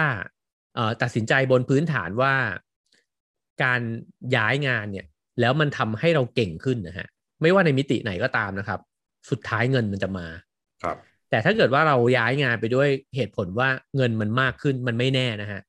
เพราะบางออฟฟิศเนี่ยหรือว่าบางบางบางงานเนี่ยมันอาจจะไม่ได้ทำให้เราเก่งขึ้นก็ได้นะฮะไลฟ์สไตล์ของเอมองว่าเป็นคนที่เล่าเรื่องมาโดยตลอดนะผ่านงานโฆษณา ผ่านงานเขียน ผ่านงานพิธีกร หรือแม้จะทุกวันนี้ก็ยังทำรายการวันๆใช้ใช้เวลาอย่างไงครับ ถ้าเกิดรูทีนของผมเลย ถ้าเป็นช่วงนี้ก็ตีสี่กว่าตื่นนะครับ แล้วก็อ่านหนังสือ อ่านหนังสือเสร็จเจ็ดโมงเช้ามาจัดรายการนะครับ เป็นช่วงเวลาที่ดีมากเลยเพราะว่ามันเหมือนได้เรียนรู้แล้วก็ทบทวนเนี่ยทุกวันเลยนะฮะแล้วก็เสร็จสักประมาณ9ก้าโมงก็หลังจากนั้นก็ก็จะว่างถ้าเป็นช่วงโควิดเนี่ยมันก็ไม่ได้มีอะไรมากมายเท่าไหร่นะฮะถ้าคิดว่าไม่ใช่ช่วงโควิดเนี่ยก็หลังจากนั้นเนี่ยก็คงจะต้องออกไปคุยงาน ส่วนใหญ่ผมจะติดหนังสือไปด้วยอยู่เสมอนะฮะแล้วก็ถ้า มีเวลาว่างก็เข้าร้านกาแฟแล้วก็อ่านหนังสืออะไรเงี้ยครับ ก็เพราะฉะนั้นเนี่ยในแต่ละวันผมคิดว่าผมจะใช้เวลากับการอ่านหนังสือเนี่ยอย่างน้อยน่าจะไม่ต่ำกว่า 2 ชั่วโมง ถ้าเป็นไปได้ก็จะพยายามออกกำลังกายนะครับ ก็วิ่งในหมู่บ้านนะฮะ หรือว่าถ้าไม่ใช่ช่วงโควิด ก็ไปวิ่งข้างนอกด้วยนะฮะ ก็ถ้าเป็นช่วงเวลาลงมาราธอนก็จะต้องวิ่งหนักหนา หนักหนาขึ้นอีกนิดหนึ่งนะฮะ แล้วก็เออ ดูดู Netflix บ้างนะครับโอ้จะถามเลยว่าได้ดูเอาเวลาที่ไหนไปดู เพราะว่าเย็นๆค่ำๆอะไรกลางคืนก็มี Clubhouse อีกใช่ไหมหรือไง ก็อันนั้นไม่บ่อยครับไม่บ่อยจริงพยายามจัดจัดช่วงเวลากลางคืนให้มันเป็นของเราแหละครับ แล้วก็ดูบ้างแต่ว่าก็ดูน้อยผมผมผม enjoy กับการอ่านหนังสือมากกว่าแล้ว แล้วก็พยายามนอนสี่ทุ่มนะฮะเพราะว่าเดี๋ยวมันก็ต้องตื่นละไม่เกินห้าทุ่มอะฮะแต่ว่าสี่ทุ่มได้ก็จะดี จริง ๆ ชีวิตซิมเพิลซิมเพิลมาก ๆ เลยครับ แต่ว่าในสเกลที่มันใหญ่ไปกว่านั้นเนี่ยผมคิดว่าอ๋อผมให้ความสำคัญกับการเรียนรู้เนี่ยเยอะมากนะฮะ แล้วก็อ๋อการเรียนรู้มันไม่ใช่ว่าเราเรียนรู้มาเพื่อที่จะมาทำงานอะ่ะแต่ผมสนุกอะ่ะเหมือนกินข้าวอะฮะเหมือนกินขนมอะรู้สึกว่าถ้าไม่ได้กินมันอึดอัดนะฮะแล้วก็คิดว่ามีสามอย่างที่จะพูดอยู่บ่อยๆนะก็คืออ่านหนังสือ เดินทางเดินทางนี่ขาดไม่ได้เลย แล้วก็จริง ๆ แล้วในแต่ละปีเนี่ยก็พยายามจะเดินทางไกลให้ได้สักสองสามทริปนะฮะแล้วก็เดินทางใกล้ๆนี่ก็อยู่เสมอๆแล้วก็เวลาไปที่ไหนมาไหนเนี่ยก็พยายามที่จะอยากจะรู้อะอยากจะรู้ว่าเออตรงนี้มันเป็นยังไงอะไรเงี้ยฮะก็แล้วก็อยากนำมาซึ่งอย่างที่สามก็คือว่าคุยกับผู้คน รวมถึงถ้าได้ทำรายการแล้วก็ได้สัมภาษณ์คนเนี่ยอืมโอ้จะเป็นช่วงเวลาที่สนุกมาก แล้วก็สิ่งเหล่านั้นแหละครับ ก็ก็มันเหมือนกับทั้งเล่นแล้วก็ ทั้งสะสมไปด้วยในเวลาเดียวกัน สิ่งที่ได้เรียนได้คนที่ได้พบเนาะสถานที่ที่ได้ไปเนี่ยก็อิจฉาครับน่าอิจฉามากที่แบบว่าโอ้โหแต่ละคนผู้นำทางจิตวิญญาณหรืออะไรต่างๆ เนาะช่วยเล่าสิ่งที่ประทับใจหรือคนที่ประทับใจที่ได้ไปคุยให้ฟังบ้างได้ไหมครับอืมโอ้โหคำถามนี้เป็นคำถามที่ยากมากฮะก็ถ้าแวบเลยเนี่ย ผมคิดว่าคนหนึ่งที่เอ่อจำไม่ลืมนะฮะก็คือท่านโกเอนกานะครับ ผมมักจะพูดกับคนอื่นว่า อยู่กับท่านโกเอนกาเนี่ยเหมือนอยู่ใกล้ๆต้นไม้ใหญ่อืมที่เป็นต้นไม้ ต้นไม้ที่อยู่บนโลกใบนี้มานานนะฮะคือมันมีรังสีแห่งความเมตตาเนี่ยแผ่ออกมาจริง ๆ โดยที่ท่านไม่ต้องทำอะไรเลยนะฮะแล้วก็นิ่งสงบมาก ก็ก็ชอบในพลังงานนั้น รู้สึกว่าแก่นแกนชัดเจนมาก คือผมเนี่ยเตรียมคำถามไปเยอะนะครับ เพราะว่าก่อนที่จะไปผมไม่ใช่สายปฏิบัติ ไม่ใช่ครับสายวิปัสสนาเลย แล้วก็มีคำถามเต็มไปหมดเพราะผมเป็นสายอ่าน สายครับคิดนะฮะก็เตรียมคำถามไปว่า เออทำไมคนเราต้องปฏิบัติ แล้ววิปัสสนาแล้วมันจะเป็นยังไงแล้วการเข้าถึงความจริงคืออะไรผมเป็นแบบแนวแบบนึกว่าถามแล้วเก่งอะฮะ คือเออให้แล้วเป็นทำเลยสิเนี่ย อะไรนะฮะเจอท่านให้ทำเลยใช่ไหมจะได้ใช่รู้ใช่ครับเลยใช่ใช่เลยฮะพี่ เพราะว่าเราอะชอบอ่านหนังสือปรัชญาไงครับครับ แล้วนักปรัชญามันสนุกกับความคิดใช่ไหมครับ เราก็รู้สึกว่าคนตั้งคำถามเก่งอะมันคือคนเท่ ถามไปถามไปเนี่ยท่านมีคำตอบเดียวเลยฮะ คุณไปทำเออจริงๆผมประทับใจกับกับคนแบบเนี้ยอยู่หลายคนนะฮะเออผมจำได้ว่าเคยคุยกับผู้เฒ่าคนหนึ่งที่เป็นเอ่อเผ่าโฮปินะฮะเป็นอเมริกันอินเดียนเนี่ยนะฮะเขาบอกกับผมว่าชาวโฮปิเนี่ยเขาให้ความสำคัญกับผู้สูงวัยเนี่ยกับคนแก่เนี่ย ว่าเหมือนกับเป็นขุมทรัพย์อะครับ เพราะว่าเขาผ่านชีวิตมาแล้วก็สะสมเอ่อ ปัญญาเนี่ยอยู่ในตัวเยอะนะฮะผมจำฉากได้ว่าผมนั่งคุยกับเขาบนหน้าผา แล้วมันก็มองออกไปแบบโล่งมากเลยอะ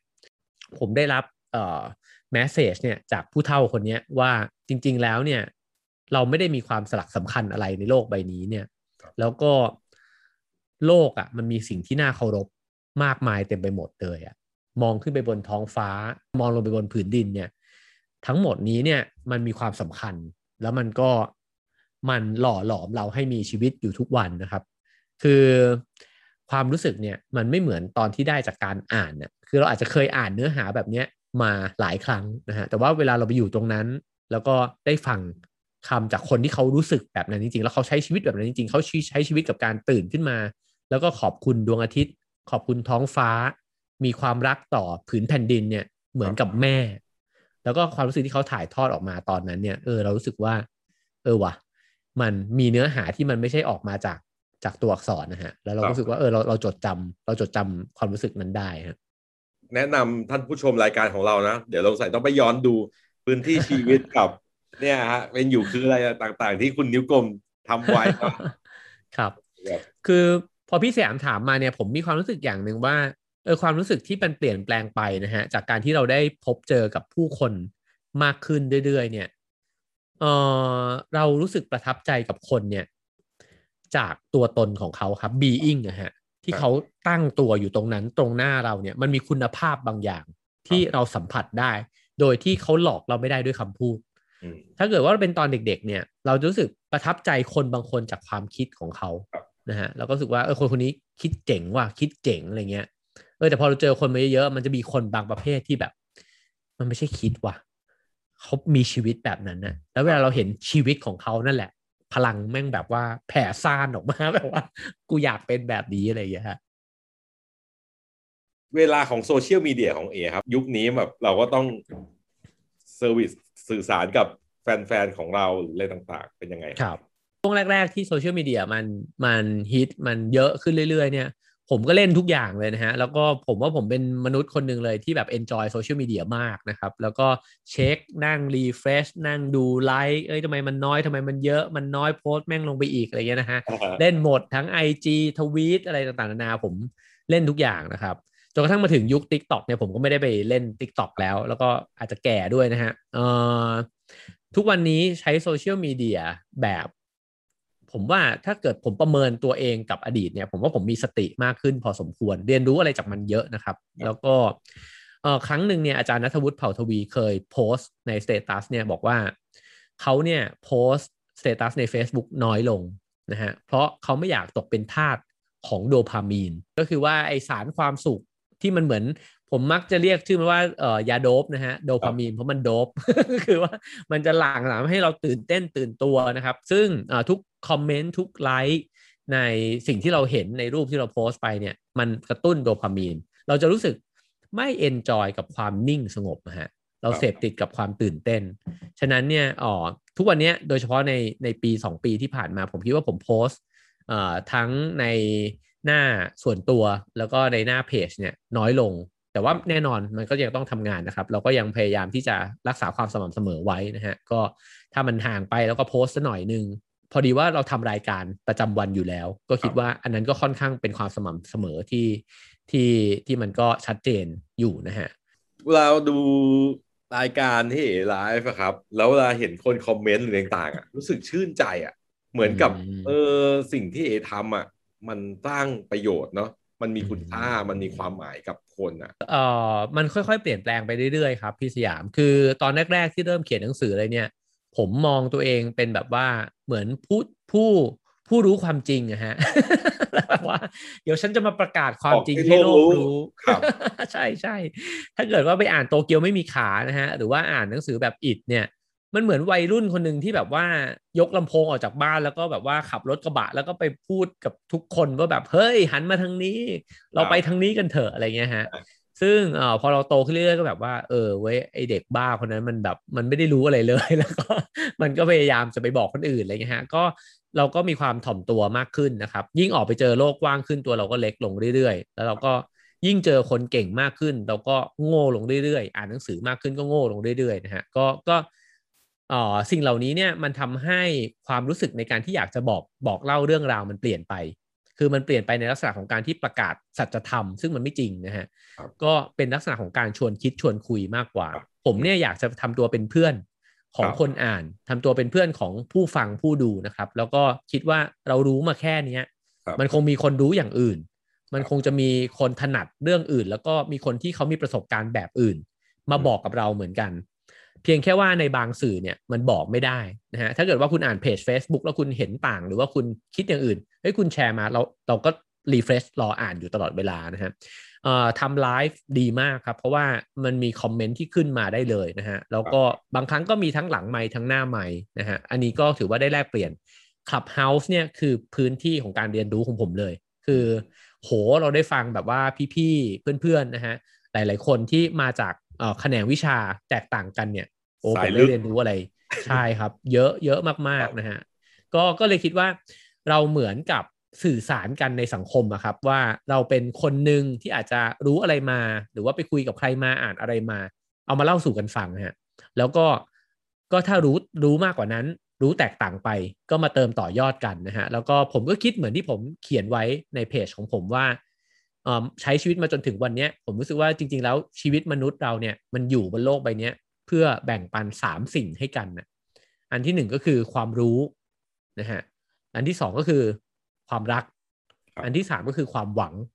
คิดว่าสามสิ่งนี้มันสำคัญมากเลยกับชีวิต คือถ้าคุณรู้อะไรมากมากกว่าคนอื่นอะ คุณก็มาบอกเขาอะนะฮะถ้าคุณเห็นคนที่มันหมดหวังอะ ถ้าคุณพอจะมีความหวัง คุณก็ให้เขาคุณก็บอกเขาเฮ้ย แต่มันเคยมีเรื่องแบบนี้นะเว้ย มันยังผ่านมาได้หรืออะไรเงี้ยฮะผมว่ามันสำคัญมากเลย ในวันที่คนคนนึงมันไม่มีแรงนะฮะแล้วก็ถ้าคุณให้อะไรไม่ได้เลยอะอย่างน้อยคุณให้ความรักคุณให้ความเข้าใจเขาว่า เฮ้ย คุณไม่ต้องเปลี่ยนแปลงอะไรเลยนะ คุณเป็นแบบนี้คุณโอเค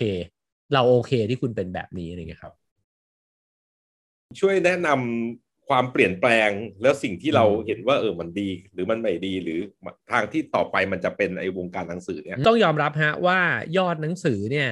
มันน่าจะตกลงนะฮะเรื่อยๆนะครับ แล้วก็ผมคิดว่าเอ่อในช่วงโควิดเนี่ยมันยิ่งเห็นชัด แต่ทีนี้ในเทรนด์ของเรื่องการอ่านเนี่ยก็มี 2 เทรนด์นะครับพี่สยามเทรนด์หนึ่งเนี่ยก็คือ คนบอกว่าสื่อต่างๆ มันแย่งเวลาไปจากการอ่านทำให้คนเนี่ยอ่านหนังสือน้อยลง ผมคิดว่านี้ก็จริงส่วนหนึ่ง แต่ที่แน่ ๆ เนี่ย ผมอาจจะประเมินได้จากการทำสำนักพิมพ์เอง แล้วก็คุยกับพี่ๆที่ทำสำนักพิมพ์นะฮะผมพบว่า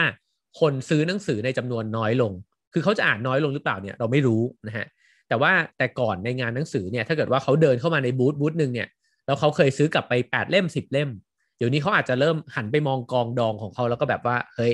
กูก็ดองไว้เยอะไว้กูรูดแต่ Facebook เล่นขับเฮาดู Netflix อะไรเงี้ยเฮ้ยมันไม่ค่อยได้อ่านว่ะ ก็จะเลือกหนังสือที่อยากจะอ่านมากขึ้นนะครับ เพราะฉะนั้นเขายังซื้ออยู่ โดยเฉพาะนักอ่านที่เป็นตัวจริงเนี่ยผมก็เชื่อว่าเขายังอ่านอยู่นะฮะแต่ว่าจำนวนการซื้ออาจจะน้อยลง ทีนี้มันก็จะมีอีกเทรนด์หนึ่งที่คนบอกว่าอาจจะไม่จริง เพราะว่าเออบรรดาคนรุ่นใหม่เนี่ยอ่านหนังสือเยอะขึ้นเหมือนกันฮะอีกอันหนึ่งที่ไม่ได้เป็นหนังสือเล่ม แต่ว่ากลุ่มบรรดาตั้งแต่เยาวชนเลยตั้งแต่แบบว่าวัยรุ่น 12 13เนี้ยขึ้นมานะฮะเขาอ่านวรรณกรรมออนไลน์เนี่ยเยอะขึ้นนะฮะเยอะเยอะมากนะฮะแล้วก็บางคนก็บอกว่ากลุ่มคนสูงวัยเองก็ไม่ได้ทิ้งการอ่าน สมมุติว่ามันอาจจะไม่ได้เอ่อไปซื้อสกุลไทยขวัญเรือนอะไรแบบนี้แล้วเนี่ย แต่ว่ากลุ่มนักเขียนเหล่านั้นเนี่ยเขาก็มาเขียนงานออนไลน์ด้วยนะฮะก็มีคนอ่านเหมือนกันฉะนั้นเนี่ยทั้งเด็กทั้งผู้ใหญ่ก็ยังมีการอ่าน แต่ว่าส่วนการอ่านที่มันเป็นหนังสือหรือเปล่าเนี่ย ผมคิดว่า อ๋ออันนี้ยังไม่มีตัวเลขที่สามารถจะบอกได้นะครับ ผมผมมักจะคิดเสมอเลยว่าผมผมโชคดีที่ได้ทำงานโฆษณา เพราะว่าโฆษณาเนี่ยมันเป็นนักเล่าเรื่องที่มีสื่อที่จำเป็นจะต้องเล่าหลายอย่างมากนะฮะก็ตั้งแต่คิด radio spot TVC billboard print ad นะฮะ magazine ad newspaper ad เนี่ยมันไม่เหมือนกันเลยนะฮะมันก็เลยทำให้เราคิดเสมอเลยครับว่าเราไม่เคยเป็นนักเขียนครับ เราเป็น คนที่มีสื่ออยู่ในมือแล้วต้องหัดใช้สื่อฮะแล้วก็ใช้มันให้เหมาะกับสื่อแต่ละชนิดด้วยนะฮะเพราะฉะนั้นก็อย่างที่เห็นครับว่าผมก็เป็นยูทูบเบอร์อนุบาล ที่พยายามเป็นนะฮะแล้วก็เรียนรู้จากน้องๆที่เขาทำมาเนี่ยแหละ บางคนก็บอกทำมาห้าปีแปดปีกว่าที่ช่องมันจะติดนะฮะเราก็แบบเออเฮ้ยเราก็ต้องค่อยๆทำไปแหละ เราอาจจะไม่สามารถอหังการได้ว่าโอ้ยฉันทำงานในวงการโฆษณามา 7 ปี หรือว่าทำงานเขียนมา 15 ปีแล้วเนี่ย แล้วพอมาทำยูทูบเบอร์คุณจะเก่งมันไม่ใช่เลยอะ่ะเพราะมันเป็นเวทีใหม่ของคุณ คุณก็เป็นเด็กอนุบาลในโลกยูทูบเบอร์ใช่ไหมครับ แต่ผมคิดว่าผมสนุกกับการปรับตัวเข้ากับแพลตฟอร์มใหม่ๆนะฮะเราก็คิดว่าทุกสื่อเนี่ยมันสร้างขึ้นมาให้คนสื่อสารกัน มนุษย์เนี่ยไม่มีวัน ที่เราจะทิ้งการสื่อสารซึ่งกันและกันไปได้ นั่นคือช่องทางที่เราเรียนรู้จากกัน ตั้งแต่สมัยบรรพบุรุษละ ตั้งแต่ล้อมรอบกองไฟ เราก็ล้อมกันก็เพื่อที่จะเอาความรู้ที่คนอื่นรู้เนี่ยมาบอกกับคนอื่นที่ยังไม่รู้ใช่ไหมฮะ ผมก็แค่คิดว่ามันเปลี่ยนแพลตฟอร์มไปเท่านั้นเอง ทีนี้ถ้าเรายัง enjoyกับการใช้แพลตฟอร์มที่มันมีลักษณะแตกต่างกันเนี่ย มันก็สนุกดีที่เราจะได้หัด แล้วในขณะเดียวกันถ้าเป็นผม ผมก็รู้สึกว่าผมก็จะไม่ทิ้งอ๋อ ช่องทางเดิมๆที่เราเคยใช้ด้วย ปฏิกิริยาที่มันเกิดขึ้นในตัวเราเองมันสำคัญด้วยครับ เพราะว่าสำหรับตัวผมเองเนี่ย เวลาเล่ากับเวลาเขียนเนี่ย ผมเป็นคนคนละคนเลย อืมคือเวลาเขียนเนี่ยมันลึกมันดิ่ง มันอยู่กับตัวเองมันทบทวน part เนี้ยผมไม่อยากเสียมันไปอะฮะ คือยังไงผมจะไม่ทิ้งการเขียนแน่ๆถือเป็นโอกาสที่ดีนะที่อย่างนักเขียนเนี่ยที่เขามีแฟนเปิด pre-order หรืออะไรต่าง เขาก็สามารถผลิตหนังสือในจำนวนที่แบบเหมาะสม แล้วก็ได้เติมเต็มแล้วก็ได้สื่อสารกับแฟนคลับอย่างต่อเนื่องหรืออะไรอย่างเงี้ยมันก็อาจจะเป็นโอกาสในบางแบบ แต่สำหรับก็คือก็อาจจะเดือดร้อนหน่อย เพราะว่าเออมันใช่ครับ ผมว่าอยู่ในช่วงเวลาปรับตัวด้วยครับ ก็นักเขียนก็จำเป็นเหมือนกันที่จะต้องมีช่องทางในการสื่อสารนะฮะกับผู้อ่าน แล้วก็ยิ่งถ้าเกิดว่าเออ เราสามารถทำได้ดีนะฮะก็ก็เหมือนที่พี่เสียบอกเลยครับเรามันไอพวกช่องทางใหม่ๆ Facebook ต่างๆ นานาเนี่ยระบบจ่ายตังค์ใหม่ๆนะฮะมันก็เอื้อให้เราสามารถที่จะขายหนังสือของเราได้ได้ง่ายขึ้นด้วย ตอนนี้เออ่านหนังสือเยอะแล้วแต่สิ่งที่เอามาพูดในรายการเยอะเนี่ยมันจะเป็นแนวแบบพวก how to ทาง how to อะไรอย่างเงี้ยเนาะโดยส่วนใหญ่นะผมคิดว่า 80%ขึ้นไปเนี่ยก็จะเล่าถึงหนังสือหนังสือเรื่องแบบ how to เรื่องจิตวิทยานะฮะการพัฒนาตัวเองอะไรแบบนี้นะฮะซึ่งก็เป็นหมวดหนึ่งที่ผมอ่านนะครับ แต่ว่าจริงๆแล้วผมอ่านหนังสือแบบว่าหลายหมวดมากๆนะฮะแล้วก็ที่เลือกสิ่งเหล่านี้มาเล่าเนี่ยก็เพราะว่าคิดว่ามันอาจจะง่ายหน่อย แล้วก็เหมาะกับช่วงเวลาประมาณสักหนึ่งชั่วโมงนะฮะแล้วก็แล้วก็อาจจะมีคนที่สนใจมันเยอะ ผมมักจะคิดแบบนี้ว่า เวลาจะทำอะไรก็แล้วแต่เนี่ย มันจำเป็นจะต้องหาบานประตูที่มันเซ็กซี่พอที่มันดึงดูดมากพอ และให้คนเขาเดินเข้ามาก่อน หลังจากนั้นเนี่ยถ้าเราอยากจะชวนเขาคุยเรื่องอื่นเนี่ยเราก็จะชวนคุยได้นะครับ แล้วก็เป็นความคาดหวังเหมือนกันว่า ในอนาคตก็อยากจะเล่าเนื้อหาที่มันอาจจะยากขึ้น หรือว่าที่มันอาจจะสลับซับซ้อนมากขึ้นนะฮะถ้าตัวเองสามารถมีความสามารถนะครับ ส่วนหนังสือที่ที่อ่านแล้วก็คิดว่าสำคัญสำหรับตัวผมเองผมคิดว่าหนังสือทุกประเภทเนี่ยสำคัญกับคนในแต่ละช่วงเวลา แล้วก็แต่ละความต้องการของชีวิตของเขานะฮะ แต่ว่าอ๋อสิ่งที่สำคัญมาก ๆ เลยเนี่ย ผมคิดว่าเราไม่ควรอ่านหนังสือแนวใดแนวหนึ่ง เพราะมันจะหล่อหลอมให้เรากลายเป็นคนที่คิดแบบเดียว ถ้าเราอ่านหนังสืออประเภทพัฒนาตัวเองบ่อย ๆ นะฮะ เราอาจจะเป็นคนที่คิดถึงตัวเองมากเกินไปก็ได้นะฮะ แล้วก็ถ้าเราลองอ่านหนังสือสังคมศาสตร์ดูบ้างเนี่ย สังคมศาสตร์ก็จะวิพากษ์วิจารณ์หนังสือ how to ว่าพวกมึงไม่คิดถึงสังคมกันบ้างเลยเหรอ นะฮะ ซึ่งผมว่าสนุกดี แล้วก็แต่ถ้าเราอ่านทั้งสองอัน เราก็จะรู้สึกว่าสังคมศาสตร์เนี่ยบางทีก็อาจจะว่า how to มากเกินไป เพราะว่าจริงๆอะคุณสามารถเอาวิธีการพัฒนาตัวเองแบบนี้แหละ ไปใช้ในอาชีพการงานของคุณเพื่อดูแลสังคมก็ได้เช่นกันนะฮะหรือคือความหลากหลายเนี่ยมันทำให้เราตีกันเองในหัว สภาวะของการตีกันเองในหัว มันสนุกมากนะฮะแล้วก็สภาวะของการเชื่อมโยงในหัวเนี่ยมันสนุกมาก คือบางครั้งเนี่ยอ่านเรื่องหนึ่งแต่ว่ามันก็โยงไปถึงอีกเรื่องหนึ่งได้เนี่ยผมคิดว่าอันนี้แหละ มันนั่นแปลว่าคุณกำลังสร้างความรู้ของคุณขึ้นมาในหัวตัวเองแล้ว แต่ถ้าเกิดว่าเราอ่านแล้วก็เริ่มที่จะไปคล้ายกับหนังสือแนวใดแนวหนึ่งเนี่ย นั่นแปลว่าเรากำลังอาจจะเป็นหุ่นกระบอกของความคิดแบบใดแบบหนึ่งอยู่ก็ได้นะฮะฉะนั้นความหลากหลายจึงสำคัญ แต่ถ้าถามว่าแบบในหนังสือแบบไหนที่มันเออสำหรับผมแล้วผมคิดว่ามันสำคัญเนี่ย ผมคิดว่าหนังสือที่มันกระตุ้นคำถามในหัวฮะสำคัญมาก ช่วยเล่าเรื่องมาราธอนดีกว่า เรื่องวิ่งเนี่ยเอ่อถ้าเล่าก็คือมันเริ่มต้นจากจุดต่ำสุดของชีวิตนะฮะก็คือช่วงเวลาที่เอ่อรู้สึกแย่มากกับชีวิตตัวเองนะครับ แล้วก็ผมว่าอยู่ในช่วงเวลาที่ซึมเศร้าอะอาจจะไม่ถึงขั้นเป็นโรคซึมเศร้า แต่ว่าก็หรอทำไมดูผมไม่เคยรู้สึกว่าเอ๋เป็นคนมีอะไรแบบนั้นเลยเหมือนเป็นคนที่เข้าใจตัวเองเข้าใจความคิดหรืออะไรต่างๆ แล้วบริหารจัดการอารมณ์ความรู้สึกได้ดีอะไรอย่างเงี้ย อืมครับ ก็มีช่วงเวลาที่บริหารไม่ได้เลยเหมือนกันครับพี่ เพราะว่ามันแปลกมาก เพราะว่ามันเป็นช่วงเวลาที่เกิดขึ้น ในช่วงที่ชีวิตผมอาจจะดีที่สุดเลยก็ได้ฮะเพราะว่าผมเอ่อเขียนหนังสือมาเยอะมากนะฮะ แล้วก็งานโฆษณาผมก็คิดว่าผมประสบความสำเร็จแล้วนะฮะแล้วก็ได้ทำงานนู่นนี่ได้ไปเที่ยวอะไรเยอะแยะมากมายจะไปหมดจนกระทั่ง สร้างบ้านที่ผมชอบมากเนี่ยบ้านที่อยู่เนี่ยเสร็จนะครับ แล้วผมก็รู้สึกว่าชีวิตว่างเปล่าก็อาจจะเป็น mid life crisis นะฮะ แล้วก็ก็เลยคิดทบทวนกับตัวเองเยอะแยะมากมายแต่ไปหมดเลย เราเกิดมาทำไม โอ้ยเราอยู่ต่อไปทำไม แล้วพรุ่งนี้มันก็เหมือนวันนี้ไม่มีอะไรใหม่แล้วอะไรเงี้ยนะฮะ ก็เลยเหมือนเดินมาถึงทางตัน แล้วก็คิดวนเวียน แล้วก็จนกระทั่งเพื่อนเนี่ยแหละ มาบอกว่า เฮ้ย มึงคิดเยอะไปละ มึงควรจะเหงื่อแตกบ้างนะฮะ มันก็เลยท้าผมไปปั่นจักรยานออเด็กซ์สองร้อยกิโล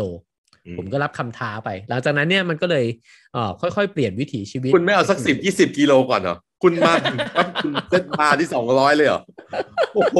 เพื่อนคุณนี่แม่งก็ใจร้ายจัง ถ้าโจทย์มันไม่ไปตลาดก่อนก็พอมั้งครับปกติไม่เคยไม่ได้พี่ถ้าไปแค่ตลาดเราไม่รับคำท้า เราต้องแบบว่า เฮ้ยมันดูแบบ ไม่น่าจะเป็นไปได้ต้องใหญ่พอนะใช่ใช่ครับใช่ก็นั่นแหละฮะ ก็เลยเข้าสู่วงการของแบบว่า endurance sport ฮะเขาบอกว่าไปเหนื่อยไปเหนื่อย คนต้องไปเหนื่อยกันอะไรเงี้ยพอลองเหนื่อยเฮ้ยมันดีจริงๆ แล้วก็แบบเออเรารู้เลยว่า เราใช้ชีวิตมาประมาณ ผมว่าตั้งแต่เรียนจบมหาวิทยาลัยเนี่ย หรือก่อนหน้านั้นอีกตั้งแต่วัยรุ่นเนี่ยผมว่าไม่ต่ำกว่า 20กว่าปีนะฮะ ที่ผมใช้ชีวิตอยู่ในโลกที่มันแคบมาก ก็คือ โลกที่มีขนาดเท่าสมองของเราเท่านั้นเองอะ่ะคิดเยอะแล้วก็เอาแต่คิดไม่เหงื่อแตกอะ่ะเพราะฉะนั้นเนี่ยมันต้องออกไปเคลื่อนไหวร่างกายบ้างเนี่ยครับก็หลังจากนั้นก็เลยเริ่มวิ่งฮะพอวิ่งวิ่งวิ่งไปสักนิดหนึ่งก็แบบก็เบื่อเหมือนกันนะฮะจนกระทั่งเจอคุณมานิตอุดมคุณธรรมเนี่ยที่เขียนไว้นะฮะในหนังสือสิ่งสำคัญของชีวิต แล้วก็เขียนไว้ใน Homo Finisher เนี่ยว่า คุณมานิตเขาบอกว่า ถ้าเกิดว่าอยากจะเปลี่ยนแปลงชีวิตเนี่ย ให้ลองวิ่งมาราธอนดูสักครั้งหนึ่ง ผมเนี่ยเจอคุณมานิตแล้วผมประทับใจเขามาก ผมก็รู้สึกว่า โอ้โห ถ้าคนที่เราประทับใจขนาดนี้บอกแบบนี้เนี่ย ต้องวิ่งแล้ววะดังนั้นก็เลยตั้งใจว่าจะไปมาราธอนครับ นั่นก็เป็นเป็นอีกหนึ่งจุดเปลี่ยนเลยนะฮะของชีวิตหลังจากนั้นก็ก็เลยชอบวิ่งแล้วก็พยายามจะลงมาราธอนทุกปีครับ อืม นี่คือตั้งแต่ที่ตัดสินใจปั๊บก็เตรียมพร้อมร่างกายหรืออะไรทำการบ้านแบบศึกษาอะไรอย่างนี้ป่ะฮะ ก็เริ่มเลยครับพี่เพราะมันง่ายมากก็คือเขาก็บอกว่าคุณก็ลองวิ่งดูอาทิตย์ละห้าวันนะก็หลักการมันง่ายแค่นี้เลยฮะ วิ่งให้มันเยอะกว่าครึ่งหนึ่งของสัปดาห์นะฮะหลังจากนั้นก็ลองท้าทายตัวเอง ไปทีละโลสองโลห้าโลก็ได้ ถ้าเคยสิบอาทิตย์หน้ามันควรจะสิบเอ็ดอะไรอย่างเงี้ยฮะไปเรื่อยๆ แล้วก็ แล้วก็ตั้งเป้าไว้ว่าคุณจะไปมาราธอนเมื่อไหร่ ก็ผมก็ทำตามสเต็ปเนี้ยฮะแล้วจักรยานสองร้อยโลเป็นไงครับ ก็สุดท้ายก็ทำได้ครับ ผมรู้สึกว่า คุณเป็นคนแบบไม่ยอมแพ้ป่ะก็ใช่ไหมแล้วแต่เรื่องครับ แล้วแต่เรื่องครับพี่ เอาเหรอ มียอมแพ้อะไรด้วย เช่น โอ้ถ้าเป็นเรื่องเรื่องถ้าเป็นเรื่องเถียงกันอะไรเงี้ยผมยอมแพ้อ่าแต่ถ้าเป็นเรื่องตั้งเป้าหมายกับตัวเอง แล้วมันเป็นเป้าหมายที่อยากทำให้ได้ ก็ไม่ค่อยยอมฮะการที่เราจะไปในระยะที่มันไกลระดับ จริง ๆ ถ้าสำหรับคนคนที่เพิ่งเริ่มเนี่ยแค่ฮาฟเนี่ยมันก็ยากแล้วนะฮะหรือมาราธอนหรืออัลตร้ามาราธอนเนี่ย มันไม่ใช่อยู่ๆคนคนหนึงลุกขึ้นมาแล้วก็ไปวิ่งมัน impossible เป็นไปไม่ได้ใช่หรอกใช่ใช่ไม่ได้ ระหว่างทางก่อนที่เราจะไปอยู่ตรงจุดสตาร์ทสนามมาราธอนเนี่ยเราซ้อมมาเยอะมากฮะแล้วการที่เราจะ สมมุติไปถึงกิโลที่ 30 แล้วมันเหนื่อยมากหรือมันปวดขามากแล้วเราบอกว่า พอเลิกรอรถกระบะละ อันเนี้ยมันทนไม่ไหวหรอกครับ เพราะว่ากูซ้อมมาขนาดนี้กูต้องไปให้ถึงเส้นชัยอะอย่างน้อยกูก็ต้องไปให้ถึงอะนะฮะเพราะฉะนั้นมันก็คือถ้าเรามองว่าเราวิ่งมาแค่ 30 เนี่ย เราอาจจะรู้สึกไม่เสียดายครับอืมแต่ถ้าโหหันกลับไปมองไอ้ทางที่วิ่งมานี่แม่งเป็นพันโลเลยนะเว้ย มันมันหยุดไม่ได้ฮะ ยังไงก็อีกสิบโลนี่ กูก็ต้องกัดฟันไปอะไรเงี้ยครัอืบมคิดว่าอันนี้ อันนี้เป็นอันหนึ่งนะฮะ ทีนี้พอมันจบไปแล้วเนี่ย ผมคิดว่าอ๋อแรงขับดันมันเปลี่ยนฮะ คนเราเนี่ยพอเคยทำสิ่งที่มันยากสำเร็จนะฮะมันโดพามีนหลั่งจริง ๆ ครับ คือไอสารแห่งความสุขที่มันหลั่งออกมาตอนที่ทำสำเร็จเนี่ย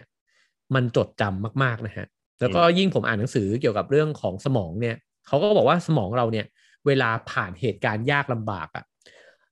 อ remembering self ของเราเนี่ย จุดที่เราจดจำอะมันจะจดจำจุดที่พีคที่สุดฮะครับ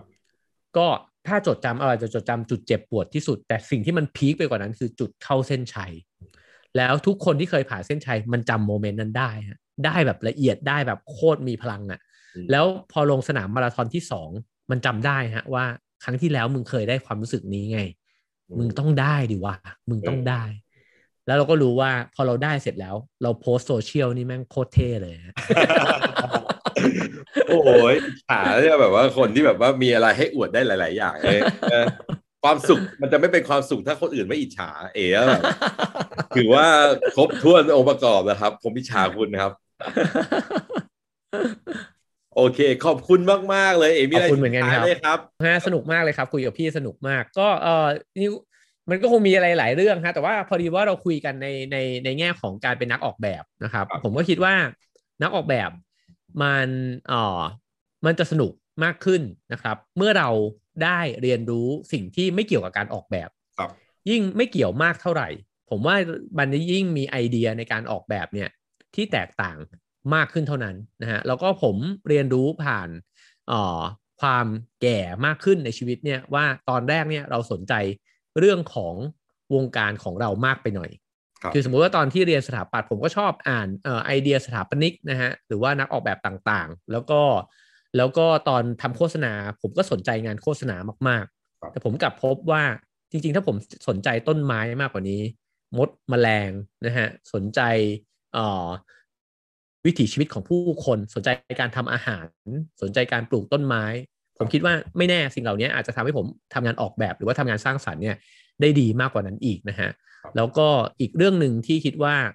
ผมเห็นความสำคัญนะครับ ก็คือคิดว่าเวลาที่เราทำงานมาจนถึงจุดหนึ่งแล้วเนี่ยเราอาจจะรู้สึกไม่ค่อยสนุกกับทักษะที่เรามี เพราะว่าคนเรามันก็ทำอะไรมานานๆ มันก็อาจจะรู้สึกว่าเอาอยู่ละ หรือว่าเบื่อแล้วก็ได้นะฮะ แต่สิ่งหนึ่งที่จะทำให้เรากลับไปสนุกกับความถนัดของเราอีกครั้งหนึ่งเนี่ย ก็คือการใช้ความถนัดนั้นเนี่ยทำประโยชน์ให้กับคนอื่น นะฮะมันจะมีคุณค่าอีกรูปแบบหนึ่งที่มันไม่ใช่ทำไปเพื่อความฟินของตัวเองละครับสมมุติว่าเราทำงานโฆษณาการที่ได้ใช้ความสามารถในนี้เนี่ยไปกับการที่ได้เป่าประกาศเรื่องที่มันเป็นประโยชน์กับสังคมนะฮะมันก็จะเป็นความฟินอีกแบบหนึ่งฉะนั้นเนี่ยการเอ่อให้ความสำคัญและใส่ใจกับปัญหาของผู้คนในสังคม โดยเฉพาะผมว่าในสังคมไทยเนี่ยครับมีคนที่มีปัญหาอีกเยอะมากนะฮะก็การที่ได้รู้เรื่องเหล่านี้ผมคิดว่ามันจะเติมเต็มเอ่อ ความสุขในชีวิตของการทำงานออกแบบของเราด้วยครับ ครับอืมดีใจมากเลยวันนี้ที่ได้ฟังแล้วได้คุยกับนี้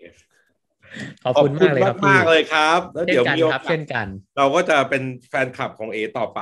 เดี๋ยวขอบคุณมากครับพี่หวังว่ามีโอกาสได้เจอกันครับก็หวังว่าจะได้ไว้เยี่ยมพยายามจะจบฮิมาลัยไม่มีจริงของเอให้ได้เลยเร็ววันนี้ครับ ขอบคุณมากได้เลยครับ ได้ ขอบคุณมากๆครับพี่ สวัสดีครัครับบสวัสดีครับ พอดแคสต์รายการนี้นะครับ ดัดแปลงมาจากคลิปวิดีโอของรายการเราที่ลงใน YouTube นะครับ ในวิดีโอเนี่ยจะมีภาพตัวอย่างงาน แล้วก็ภาพประกอบอื่นๆ หากสนใจรับชมเป็นวิดีโอรบกวนติดตามเราในช่อง YouTube ด้วยนะครับ รายการ My Your Business ครับ เป็นรายการพูดคุยกับนักออกแบบ หรือคนทำงานในอุตสาหกรรมสร้างสรรค์ ผลิตโดยบริษัท Pink Blue Black and Orange นะครับ ด้วยความร่วมมือกับสมาคมนักออกแบบบริกสินไทยหรือไทก้าครับ ขอบคุณทุกท่านนะครับที่ติดตามฟัง แล้วก็รบกวนไปติดตามชมรายการตอนอื่นๆ จากแขกรับเชิญท่านอื่นๆ ในเพจของเราใน Facebook แล้วก็ในช anel ของเราใน YouTube ด้วยนะครับ พบกันใหม่กับตอนหน้า สวัสดีครับ